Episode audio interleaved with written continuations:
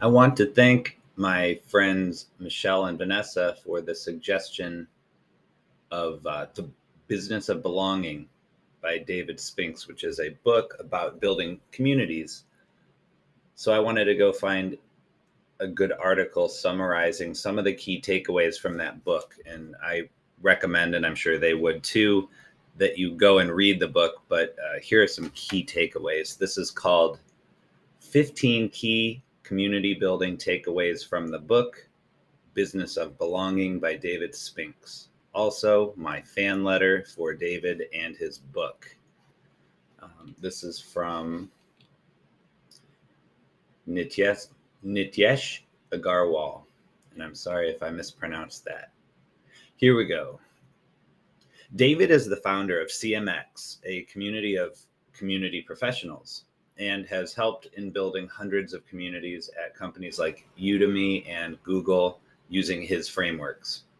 In his book, Business of Belonging, he discusses how a business can create a customer community and use it as an extension of their teams to achieve measurable results in all areas of the business, like product, marketing, content, and support. What community does is it extends the capacity and impact of each of those teams by organizing community members to contribute to the same kinds of projects and goals. Takeaway number one use community as an extension of your other teams.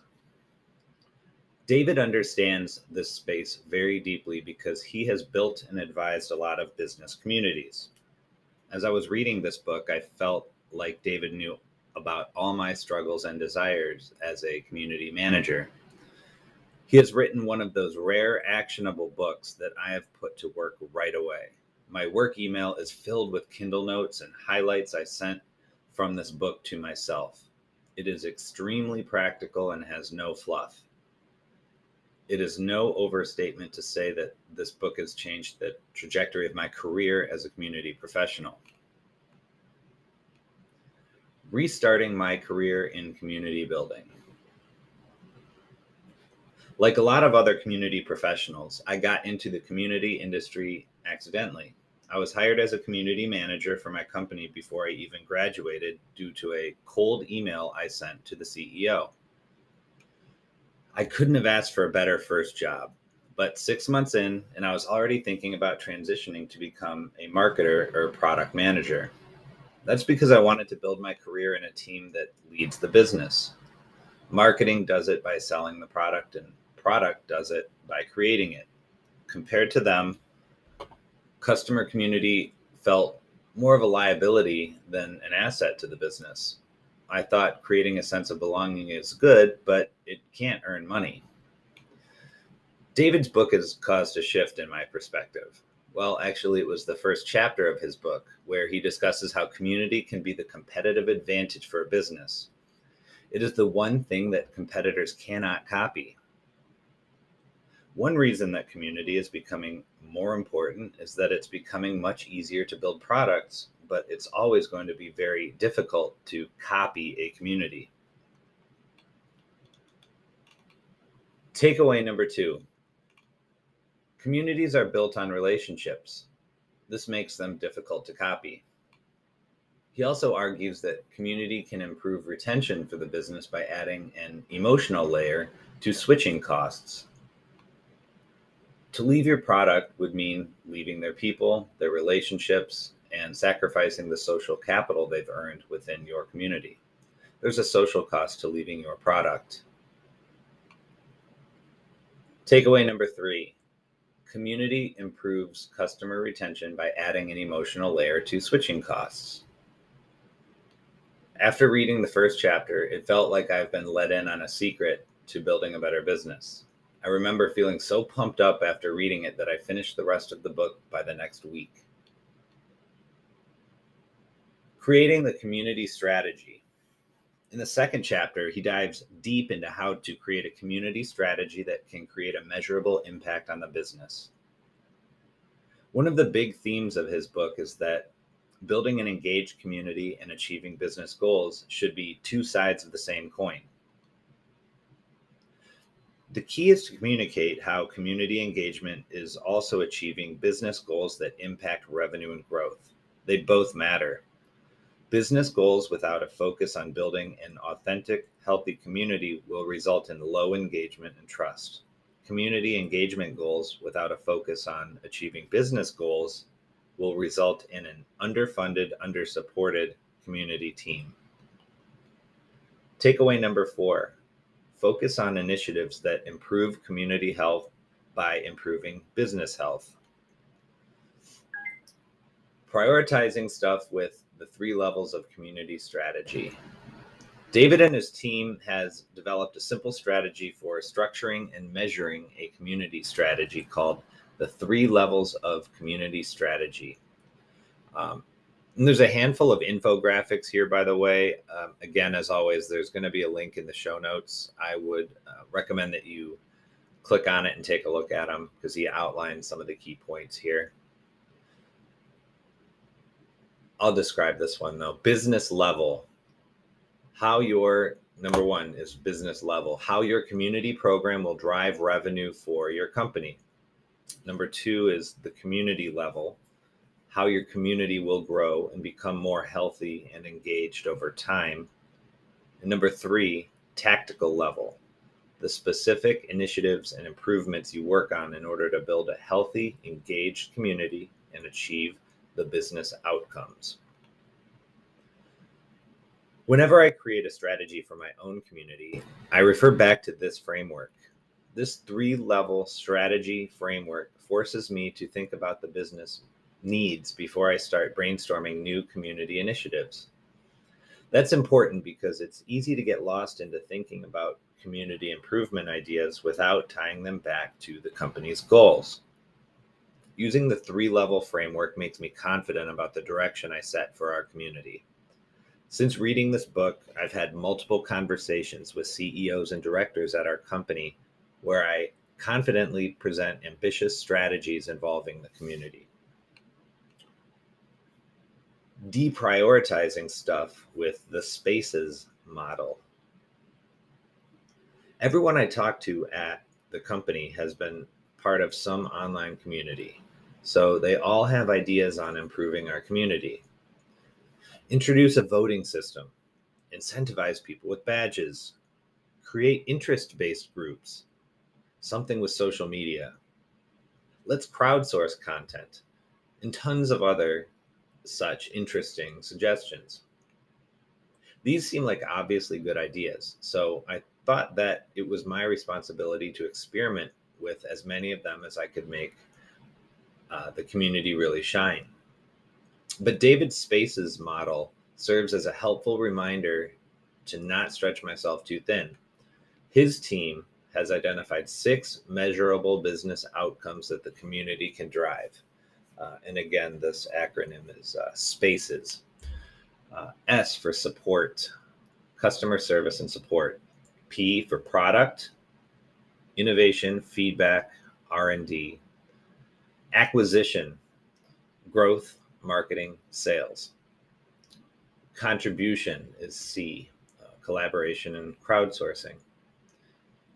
E for engagement, customer experience, retention, loyalty. And the final S for success, customer success and advancement. David warns that community builders in small teams should focus on just one or two of these outcomes unless they want to set themselves up for failure. Choosing my focus area makes it easier to explain why I'm deprioritizing someone's suggestion. Takeaway number five narrow your focus if you have a small community team. Uh, strategic to track to tactical. David's book structure beautifully mirrors his three levels of community strategy. He discusses high level strategic stuff in the first few chapters and then smoothly moves into discussing the practical nitty gritties. Every chapter just flows into the next one. In the third chapter, David writes how community builders are essentially reinforcing a social identity of their members. What stood out for me was the simple formula he presented for coming up with new community ideas. There's a good chance that everyone has some part of their identity where they feel lonely. There's always an opportunity for community. You just need to find the isolated identity.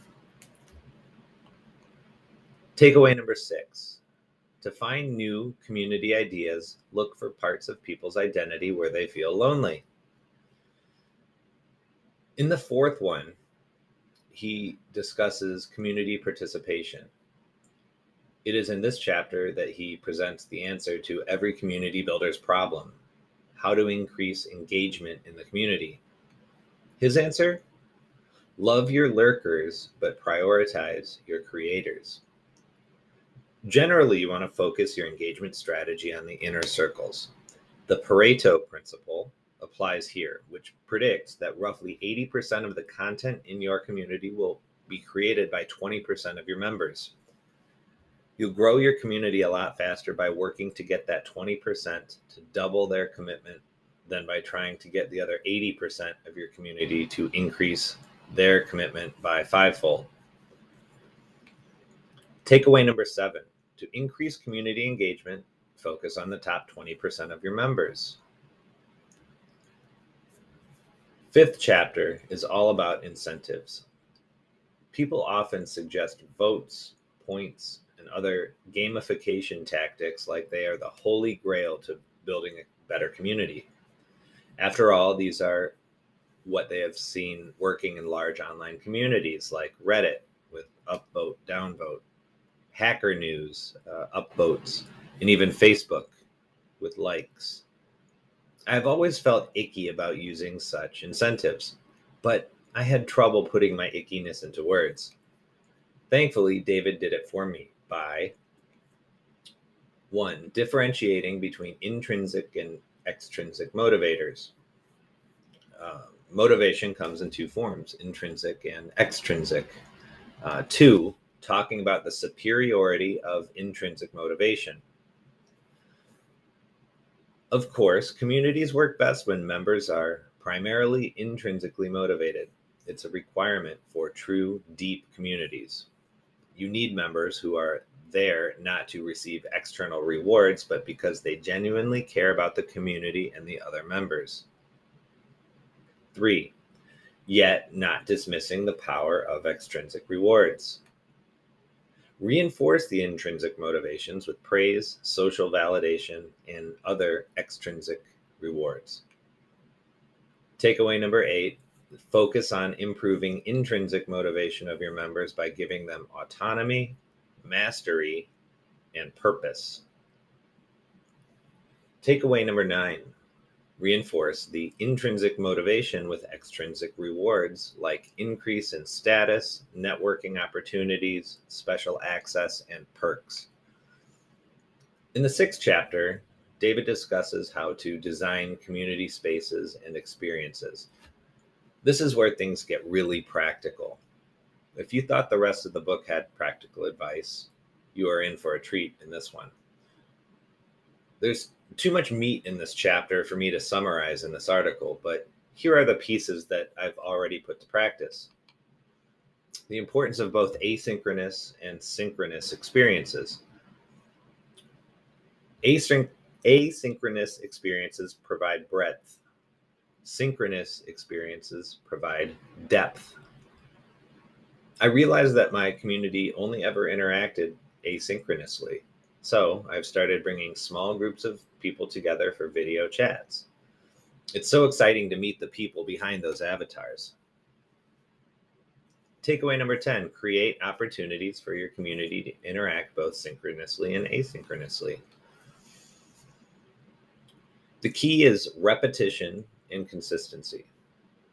David says that the key to building a habit of coming back amongst your members is to have recurring experiences daily, weekly, monthly, quarterly, and annually. Here, I realized that I didn't have enough monthly, quarterly, or annual experiences. So now I'm brainstorming some. The takeaway number 11 design daily, weekly, monthly, quarterly, and annual repeating events to build habit amongst your community members. The seven P's of community experience design. David suggests that before creating any shared experience, figure out the seven P's of that experience people, purpose, place, participation, policy, promotion, and performance. I recently put together a community council comprising of the top participants. Sketching out the seven P's before starting it forced me to think about the tactical stuff. Now I feel much better than I did before doing the exercise. Takeaway number 12 decide on the core fundamentals of your community by figuring the seven P's people, purpose, place, participation, policy, promotion, and performance.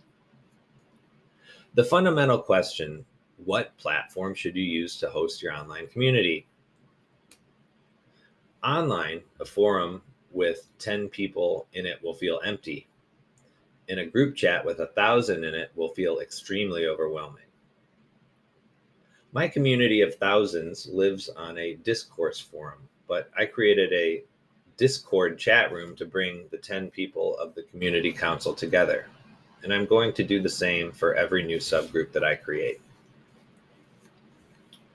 Takeaway number 13 use online forums for large communities, chat based forums for small communities.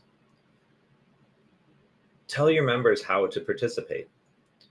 Putting people in a room together is not enough for creating a community. You have to tell them how to successfully interact with each other. So these days, I'm creating guides and playbooks to help my community members understand how to participate. So, takeaway number 14 is tell your members how to participate. And the final chapter has tips and tricks for the community builder. Here, David shares advice to help the community builder manage their emotions and be successful in their role. My favorite is the one where he explains the power of personal invitations. You can use personal invitations to facilitate engagement as well.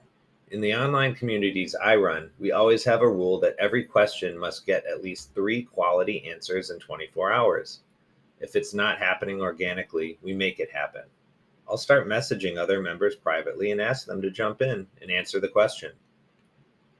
To the person who asked the question, it still looks like organic growth. They just see that a few people answered the question. To the person I asked to help, they feel good because I let them know that I consider them an expert and that they're helping the community in a meaningful way. What a great little hack to create a win win situation for everyone in the community. So, takeaway number 15 be the matchmaker in your community. In today's world, information is abundant, but belonging is scarce. There's an opportunity for building community all around us.